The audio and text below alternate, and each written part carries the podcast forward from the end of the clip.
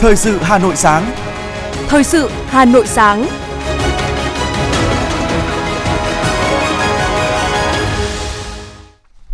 Bảo Nhật và Hoài Linh xin được đồng hành cùng quý vị thính giả trong 30 phút của chương trình Thời sự sáng ngày hôm nay, thứ 6 ngày 30 tháng 9 năm 2022. Chương trình có những nội dung chính sau đây.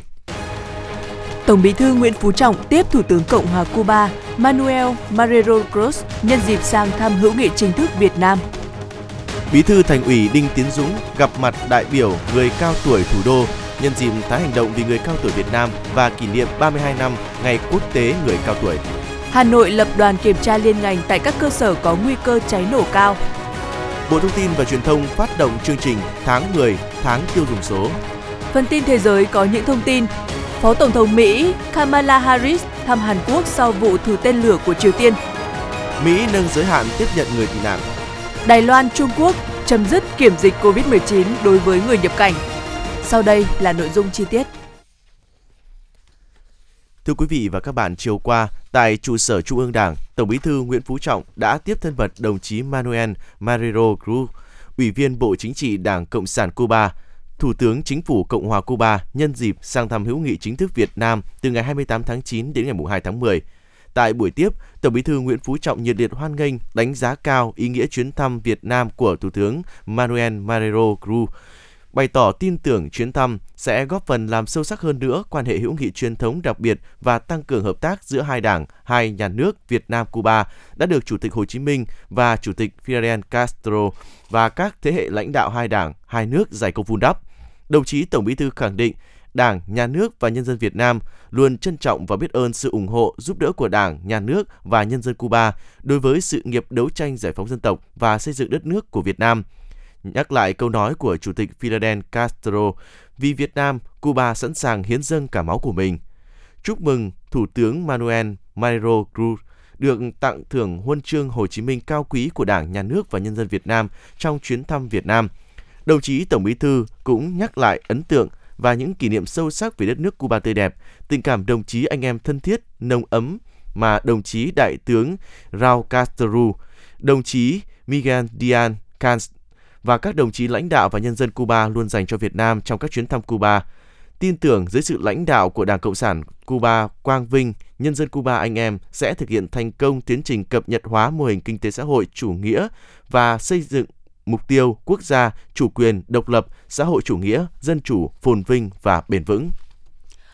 Ấn tượng và ngưỡng mộ trước những thành tựu to lớn có ý nghĩa lịch sử mà Việt Nam đã đạt được sau hơn 35 năm đổi mới, nhất là kiểm soát thành công dịch COVID-19, triển khai hiệu quả các trọng tâm chương trình phát triển kinh tế xã hội quan trọng, nâng cao vị thế và uy tín quốc tế. Đồng chí Manuel Marrero Cruz thông tin về tình hình Cuba, những nỗ lực để vượt qua khó khăn và phát triển. Cảm ơn sự hợp tác giúp đỡ của Việt Nam, bày tỏ tin tưởng dưới sự lãnh đạo của Đảng Cộng sản Việt Nam, nhân dân Việt Nam sẽ tiếp tục giành được nhiều thành tựu mới, to lớn hơn nữa, thực hiện thắng lợi nghị quyết Đại hội lần thứ 13 của Đảng.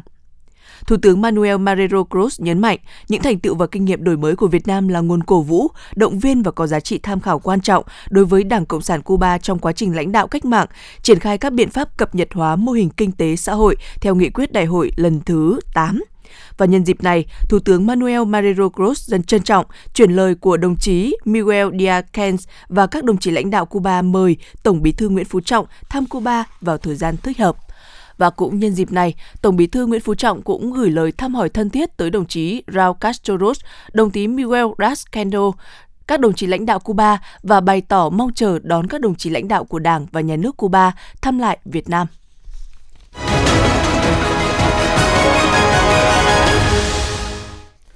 Quý vị thính giả đang nghe chương trình thời sự của Đài Phát thanh và Truyền hình Hà Nội đang được phát trực tiếp. Xin chuyển sang những thông tin của thành phố. Chiều qua, Thường trực Thành ủy Hà Nội tổ chức gặp mặt đại biểu người cao tuổi thủ đô nhân dịp tháng hành động vì người cao tuổi Việt Nam và kỷ niệm 32 năm Ngày Quốc tế Người cao tuổi, ngày 1 tháng 10 năm 1991, ngày 1 tháng 10 năm 2022. Ủy viên Bộ Chính trị, Bí thư Thành ủy, Trường đoàn đại biểu Quốc hội thành phố Hà Nội Đinh Tiến Dũng chủ trì cuộc gặp mặt. Phát biểu tại buổi gặp mặt, Bí thư Thành ủy Đinh Tiến Dũng gửi tới toàn thể người cao tuổi thủ đô lời thăm hỏi ân cần và lời chúc sức khỏe tốt đẹp nhất. Đồng chí Đinh Tiến Dũng nhấn mạnh, dân tộc ta có truyền thống kính già yêu trẻ, kính lão đắc thọ. Kính già, già để tuổi cho, để tỏ lòng kính trọng biết ơn đối với người cao tuổi. Người Việt Nam ai ai cũng biết, cũng tự hào về tinh thần khí phách quyết tâm chống giặc ngoại xâm, bảo vệ đất nước của các bậc bô lão trong hội nghị Diên Hồng lưu danh muôn thuở. Đồng chí Đinh Tiến Dũng chỉ đạo các cấp ủy, đảng, chính quyền, mặt trận tổ quốc, đoàn thể chính trị xã hội từ thành phố xuống cơ sở cần chú trọng nâng cao nhận thức, ý thức trách nhiệm đối với công tác và hoạt động của người cao tuổi, xác định đây là trách nhiệm của cả hệ thống chính trị và toàn xã hội, là nghĩa vụ của từng gia đình với mục tiêu không ngừng nâng cao chất lượng các hoạt động bảo vệ, chăm sóc, phát huy vai trò người cao tuổi thủ đô. Bí thư Thành ủy Hà Nội đề nghị ban đại diện Hội người cao tuổi từ thành phố xuống cơ sở tích cực chủ động hơn nữa trong công tác tham mưu, xây dựng, hoàn thiện và thực thi tốt các chủ trương, chính sách đối với người cao tuổi, đồng thời chú trọng đổi mới nội dung, cách thức hoạt động, các phong trào thi đua theo hướng thực chất, hiệu quả, đáp ứng nhu cầu thực tiễn đang đặt ra, mở rộng các hình thức tập hợp người cao tuổi tham gia hoạt động. Dịp này, Thường trực Thành ủy Hà Nội và Trung ương Hội Người Cao Tuổi Việt Nam đã tặng quà đại biểu người cao tuổi thủ đô tham dự buổi gặp mặt.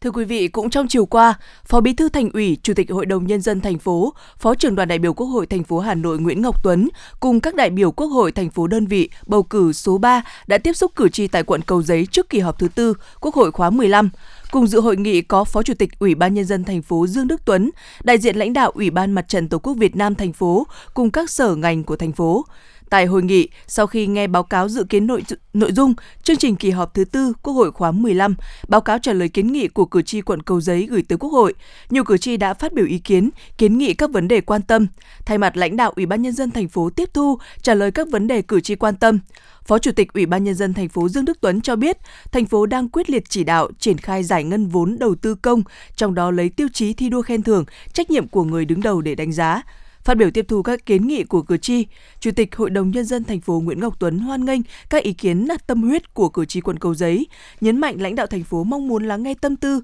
nguyện vọng của cử tri. Đồng chí Nguyễn Ngọc Tuấn cho rằng qua các hội nghị tiếp xúc cử tri để truyền tải tới cử tri các quyết tâm của thành phố, đồng thời qua đó lắng nghe ý kiến để cử tri để có những quyết sách lãnh đạo, chỉ đạo phù hợp, đảm bảo giải quyết thỏa đáng nhất nguyện vọng của cử tri. Thông tin về tình hình phát triển kinh tế xã hội của thủ đô, đồng chí Nguyễn Ngọc Tuấn khẳng định, thành phố luôn tập trung thực hiện mục tiêu kép, đặc biệt trong bối cảnh khó khăn do ảnh hưởng của dịch bệnh, nhưng thành phố luôn quan tâm đảm bảo an sinh xã hội của người dân. Hiện nay thành phố đang tập trung các nhiệm vụ lớn như triển khai nghị quyết số 15 của Bộ Chính trị về phương hướng nhiệm vụ phát triển thủ đô Hà Nội đến năm 2030, tầm nhìn đến năm 2045, tập trung triển khai dự án đường vành đai 4 vùng thủ đô, Đặc biệt, tại kỳ họp thứ 9, Hội đồng nhân dân thành phố đã thông qua 9 nghị quyết quan trọng, trong đó có nghị quyết về phân cấp, ủy quyền, hỗ trợ nhân viên y tế với tổng kinh phí gần 250 tỷ đồng, hỗ trợ học phí với tổng kinh phí trên 1.100 tỷ đồng. Đây là những cơ chế chính sách quan trọng thiết thực với đời sống nhân dân thủ đô. Ngoài ra, Hội đồng nhân dân thành phố cũng ban hành nghị quyết về đầu tư công 3 lĩnh vực: văn hóa, giáo dục, y tế với tổng kinh phí trên 41.000 tỷ đồng trong đó tập trung xây dựng trường chuẩn quốc gia, trạm y tế đạt chuẩn và tu bổ tôn tạo di tích thành phố đang khẩn trương triển khai để nghị quyết đi vào cuộc sống. Hoan nghênh các ý kiến của cử tri trong quận rất tâm huyết, thẳng thắn, nhiều nội dung liên quan tới thẩm quyền của Quốc hội. Đồng chí Nguyễn Ngọc Tuấn tiếp thu toàn bộ các ý kiến cử tri để tổng hợp truyền tải tới các cơ quan trung ương để giải quyết trả lời cử tri theo thẩm quyền. Thưa quý vị và các bạn, nâng cao hiệu lực hiệu quả hoạt động của hệ thống chính trị, huyện Hoài Đức đã thực hiện kỷ cương trong đội ngũ cán bộ công chức viên chức, tăng cường kiểm tra việc thực hiện kỷ luật, kỷ cương hành chính, thực hiện nghiêm các quy định về đạo đức, văn hóa giao tiếp của người cán bộ công chức, phục vụ người dân tận tình chú đáo. Tại bộ phận một cửa của Ủy ban nhân dân xã Di Trạch, nhiều người dân đến làm thủ tục chứng nhận giấy tờ được cán bộ đón tiếp, hướng dẫn chú đáo và cởi mở. Ông Ngô Văn Minh, xã Di Trạch, huyện Hoài Đức chia sẻ.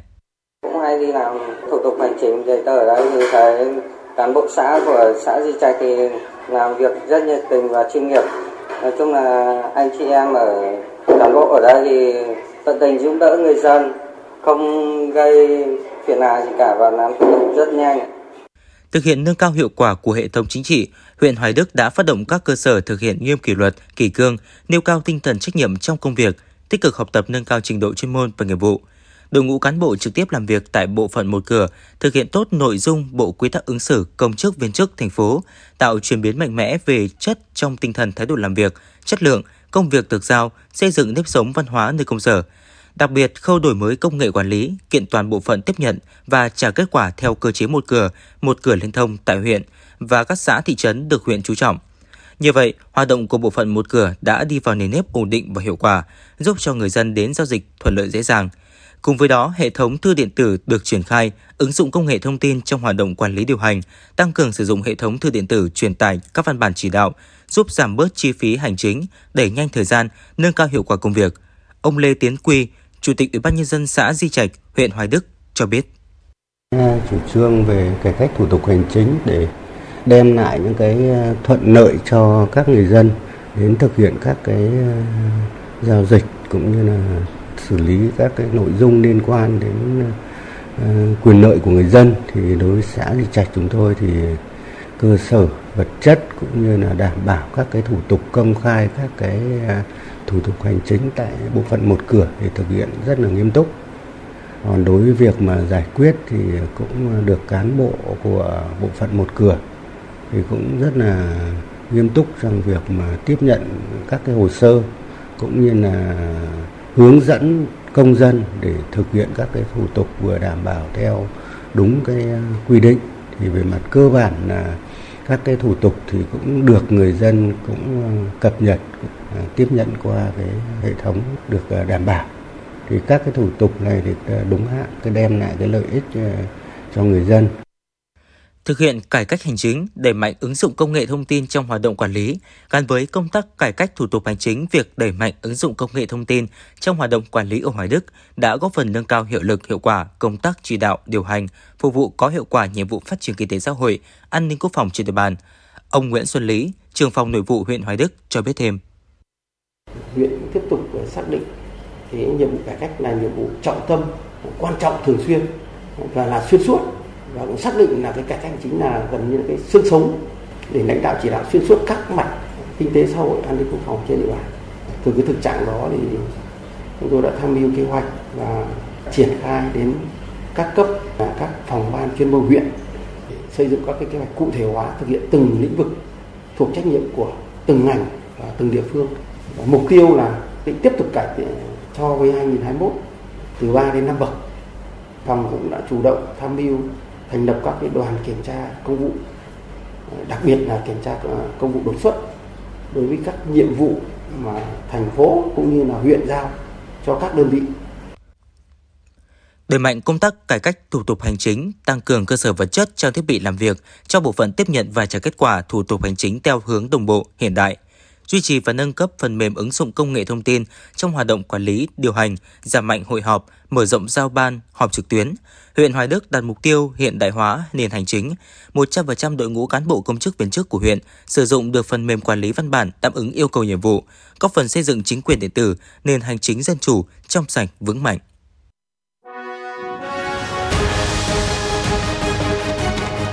Thời sự Hà Nội, nhanh, chính xác, tương tác cao. Thời sự Hà Nội, nhanh, chính xác, tương tác cao.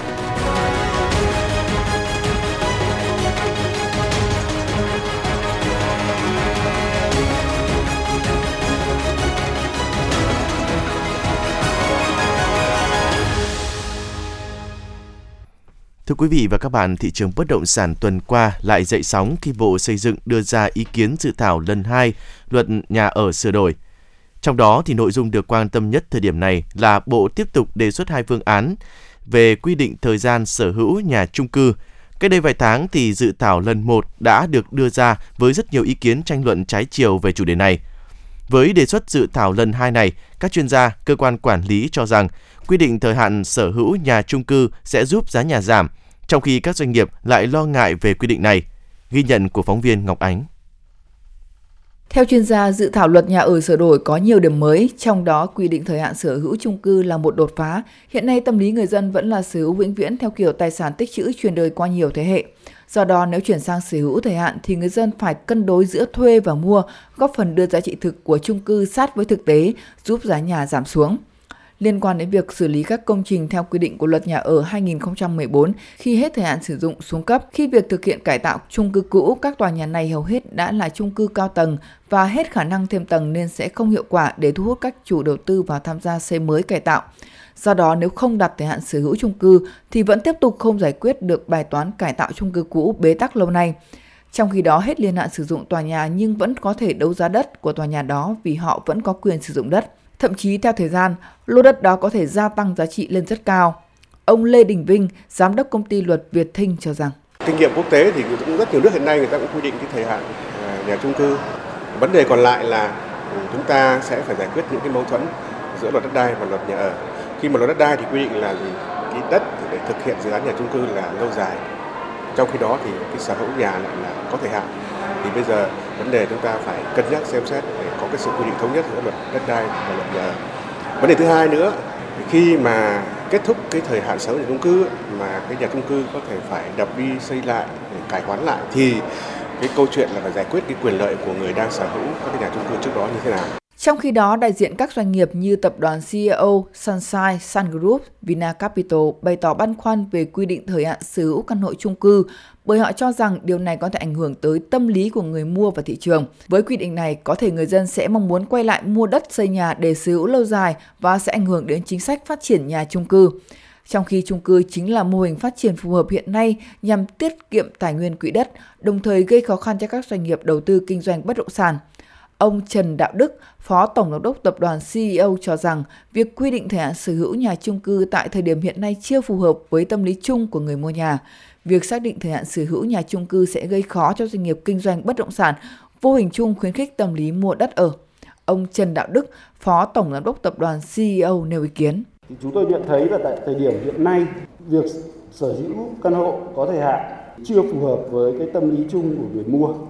Chúng ta đều biết rằng nhà chung cư là cái loại hình nhà ở mà phù hợp với đô thị, với các thành phố và góp phần tiết kiệm cái tài nguyên cái quỹ đất. Ở góc độ thị trường thì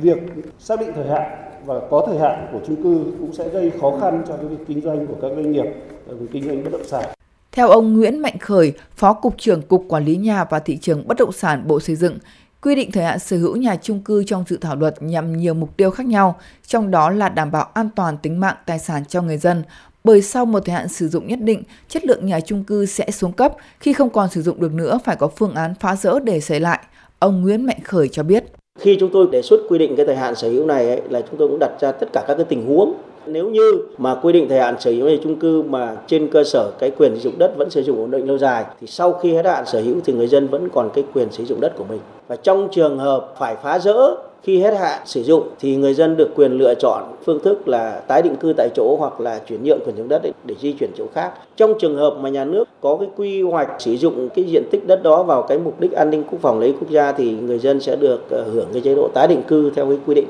còn nếu như mà nhà chung cư phải phá rỡ vẫn tiếp tục xây dựng lại nhà chung cư thì người dân sẽ được quyền tiếp tục tái định cư tại cái vị trí cũ trên cơ sở, thống nhất thỏa thuận lựa chọn doanh nghiệp để đóng góp tiền vào xây dựng thành cái nhà mới. Thực tế không chỉ với nhà chung cư mà kể cả nhà đất ở riêng lẻ, sau một thời gian dài đều sẽ cần được đập đi xây mới lại, không thể là tồn tại vĩnh viễn và lúc đó người dân sẽ phải bỏ tiền ra tự xây dựng lại nhà ở của mình. Đối với chung cư cũng tương tự, chỉ có điều là chung cư lại là nơi ở của rất nhiều hộ gia đình, phải khoảng vài trăm, vài nghìn căn hộ. Việc xác định niên hạn nhà chung cư buộc phải đưa đầy đủ thông tin về niên hạn nhà chung cư và hợp đồng mua bán sẽ khiến các chủ đầu tư phải thay đổi tư duy trước tác động của việc áp niên hạn chung cư. Xu hướng xây dựng những chung cư xa hoa cũng sẽ được thay thế bằng các căn hộ có xu hướng thực dụng hơn, tập trung nhiều hơn vào công năng và xu hướng sống của đa số người dân. Thậm chí những căn hộ được xây để cho thuê sẽ được ưu tiên.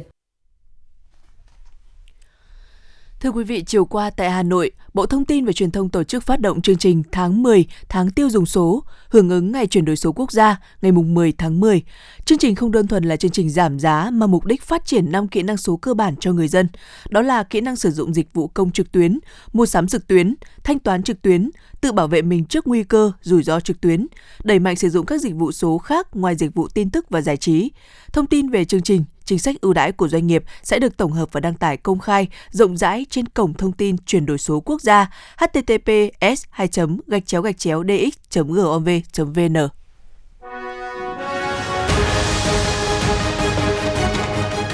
FM 90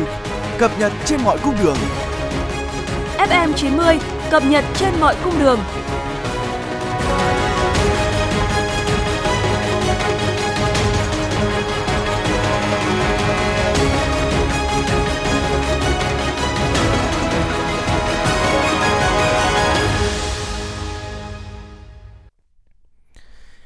Ngày 29 tháng 9, Ủy ban dân thành phố Hà Nội đã ban hành quyết định số 3521 ngày 27 tháng 9 năm 2022 về việc thành lập đoàn kiểm tra liên ngành kiểm tra việc thực hiện công tác phòng cháy chữa cháy và cứu nạn cứu hộ trên địa bàn. Đoàn kiểm tra do đồng chí Lê Hồng Sơn, Phó Chủ tịch Thường trực Ủy ban dân thành phố làm trưởng đoàn, Đại tá Dương Đức Hải, Phó Giám đốc Công an thành phố làm Phó trưởng đoàn. Đoàn kiểm tra còn có các thành viên là đại diện lãnh đạo các sở, ngành, văn hóa và thể thao, công thương, xây dựng, quy hoạch, kiến trúc, tài nguyên và môi trường, kế hoạch và đầu tư, Văn phòng Ủy ban nhân dân thành phố và Tổng công ty Điện lực thành phố Hà Nội, đại diện lãnh đạo các phòng nghiệp vụ của công an thành phố, đoàn có nhiệm vụ tổ chức kiểm tra đột xuất đối với các tổ chức đơn vị về việc thực hiện công tác phòng cháy chữa cháy và cứu nạn cứu hộ trên địa bàn thành phố. Tổng hợp tình hình, kết quả kiểm tra và báo cáo Ủy ban nhân dân thành phố tăng cường công tác kiểm tra phòng cháy chữa cháy trên địa bàn sau khi xảy ra hàng loạt vụ cháy trên địa bàn. Thời gian kiểm tra dự kiến kéo dài đến hết ngày 31 tháng 12 năm nay.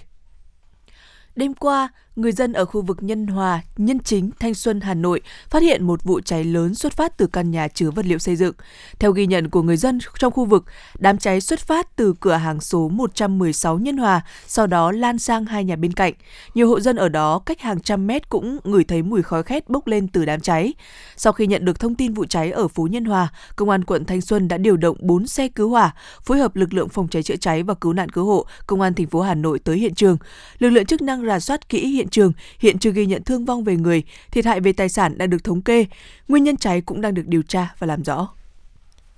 Chuyển sang một số những thông tin đáng chú ý khác. Hôm qua tại Hà Nội, Phó Chủ tịch Ủy ban Trung ương Mặt trận Tổ quốc Việt Nam Phùng Khánh Tài chủ trì họp Hội đồng sơ khảo giải báo chí vì sự nghiệp đại đoàn kết toàn dân tộc lần thứ 15 năm 2021-2022. Phát biểu tại cuộc họp, Phó Chủ tịch Ủy ban Trung ương Mặt trận Tổ quốc Việt Nam Phùng Khánh Tài khẳng định, giải báo chí vì sự nghiệp đại đoàn kết toàn dân tộc có vị trí đặc biệt quan trọng trong hệ thống các giải báo chí của cả nước, cùng với giải báo chí toàn quốc,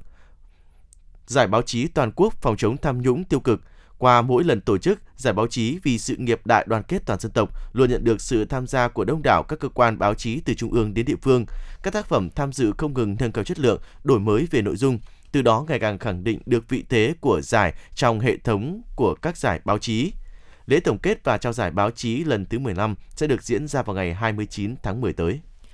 Bộ Giáo dục và Đào tạo vừa ban hành hướng dẫn thực hiện nhiệm vụ quản lý chất lượng năm học 2022-2023. Theo đó, địa phương tổ chức kỳ thi tốt nghiệp trung học phổ thông năm 2023 cơ bản giữ ổn định như năm ngoái. Về nhân sự cho kỳ thi tốt nghiệp trung học phổ thông 2023, Bộ Giáo dục và Đào tạo lưu ý các sở giáo dục và đào tạo cần làm tốt công tác lựa chọn nhân sự, tăng cường quán triệt quy chế và hướng dẫn thi tốt nghiệp trung học phổ thông, nâng cao chất lượng của công tác tập huấn nghiệp vụ cho tất cả các đối tượng, lực lượng tham gia tổ chức các khâu của kỳ thi. Trước mắt, các sở giáo dục và đào tạo cần tăng cường chỉ đạo đổi mới phương pháp dạy học, đổi mới kiểm tra, đánh giá thường xuyên, định kỳ ở trường phổ thông theo định hướng đánh giá năng lực, đảm bảo sự đồng bộ và góp phần nâng cao chất lượng hiệu quả tổ chức kỳ thi tốt nghiệp trung học phổ thông, đồng thời chuẩn bị điều kiện để thí điểm xây dựng các ngân hàng câu hỏi thi phục vụ cho kiểm tra đánh giá thường xuyên, định kỳ các môn học ở cấp trung học phổ thông. Ngày 29 tháng 9, Tổ chức Động vật châu Á đã cứu hộ một cá thể gấu được nuôi nhốt từ năm 2003, từ khi còn là một gấu ngựa non chỉ khoảng 12 kg tại một hộ gia đình ở phường Phúc Lợi, quận Long Biên, Hà Nội. Cá thể gấu cái này nặng khoảng 160 kg đã được hạt kiểm lâm số 1 chi cục kiểm lâm Hà Nội vận động và gia đình tự nguyện viết đơn chuyển giao, mong muốn đưa gấu về Trung tâm Cứu hộ gấu Việt Nam.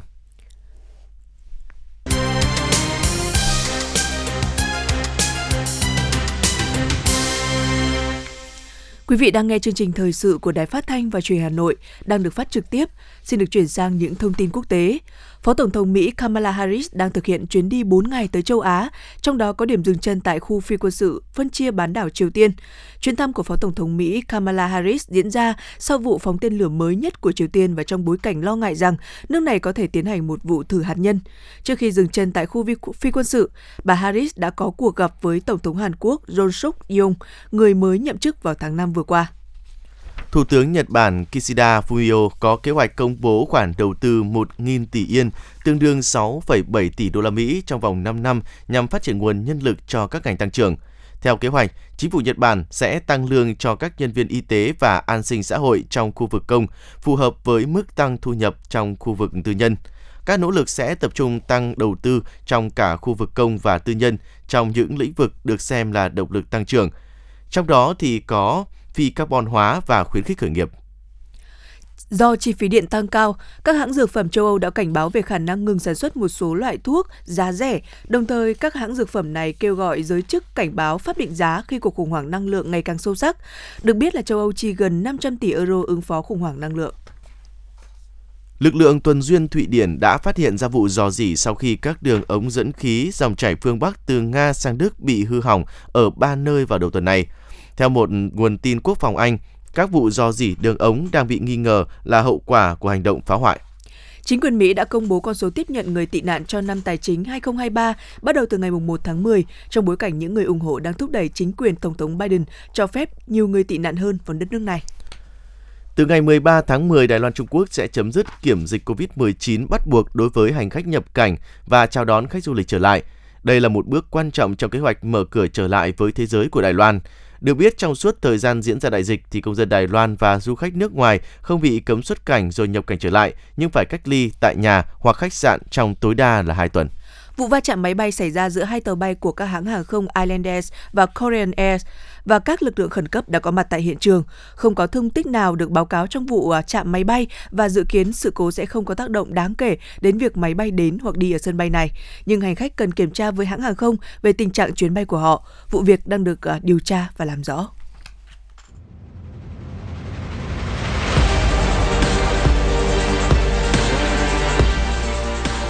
Bản tin thể thao Bản tin thể thao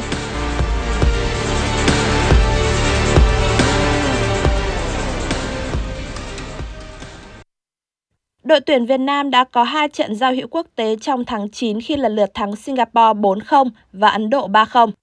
Kết quả này giúp cho thầy trò huấn luyện Park Hang-seo được cộng thêm 7,81 điểm.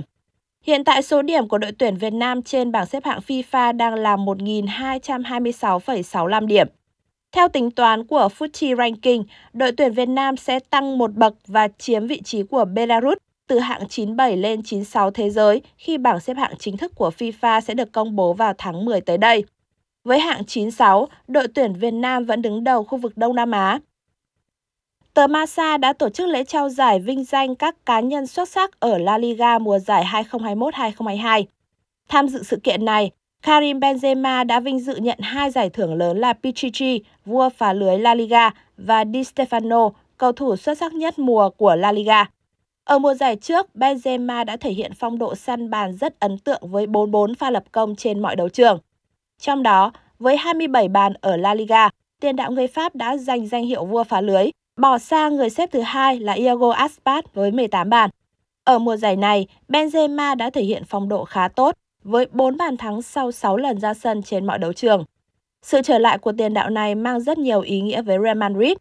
Đơn giản bởi trong tháng 10, đội bóng Hoàng gia Tây Ban Nha sẽ phải đá 9 trận trên hai mặt trận chính là La Liga và Champions League. Trong đó đáng chú ý nhất là trận El Clasico vào ngày 16 tháng 10 tới. Các trận đấu cuối cùng của vòng bảng Nation League 2022-2023 đã kết thúc. UEFA đã đồng thời xác định được các nhóm hạt giống của vòng loại Euro 2024. Do thi đấu không tốt và phải xuống League B của mùa giải sau, đội tuyển Anh sẽ chỉ được xếp vào nhóm hạt giống số 2 Đội tuyển Pháp dù không xuống hạng nhưng cũng chỉ có được vị trí tại nhóm hạt giống số 2. Với việc không được làm hạt giống, đội tuyển Anh và Pháp hoàn toàn có thể phải chạm trán với những đối thủ mạnh ở vòng loại Euro 2024. Nhóm hạt giống số 1 được UEFA tách làm hai nhánh gồm 4 đội đã vào chung kết Nation League 2022-2023 là Tây Ban Nha, Italia, Croatia và Hà Lan. Còn lại là các đội Hungary, Bồ Đào Nha, Đan Mạch, Bỉ, Thụy Sĩ và Ba Lan. Vòng loại Euro 2024 có tất cả 53 đội tham dự. Các đội được chia thành 10 bảng, chọn ra 10 đội nhất và 10 đội nhì các bảng sẽ giành vé đến Đức. Ba suất còn lại sẽ thuộc về ba đội thắng loạt trận playoff giữa các đội có thành tích tốt ở Nation League 2022-2023. Lễ bốc thăm chia bảng sẽ diễn ra vào ngày 9 tháng 10 tới ở nhà thi đấu Festhalle Frankfurt của Đức. Các trận đấu đầu tiên của vòng loại Euro 2024 sẽ dự kiến bắt đầu từ tháng 3 2023. Dự báo thời tiết ngày và đêm 30 tháng 9 năm 2022. Khu vực Hà Nội, nhiều mây, có lúc có mưa rào và rông, cục bộ có mưa to, gió nhẹ. Trong mưa rông có khả năng xảy ra lốc xét và gió giật mạnh. Nhiệt độ từ 23 cho đến 30 độ C. Quý vị và các bạn vừa nghe chương trình thời sự của Đài Phát thanh và Truyền hình Hà Nội, chỉ đạo nội dung Nguyễn Kim Khiêm, chỉ đạo sản xuất Nguyễn Tiến Dũng, tổ chức sản xuất Vương Chuyên, chương trình do biên tập viên Nguyễn Hằng, phát thanh viên Bảo Nhật Hoài Linh và kỹ thuật viên Quang Ngọc thực hiện. Hẹn gặp lại quý vị trong chương trình thời sự 11 giờ trưa nay. Thân ái chào tạm biệt.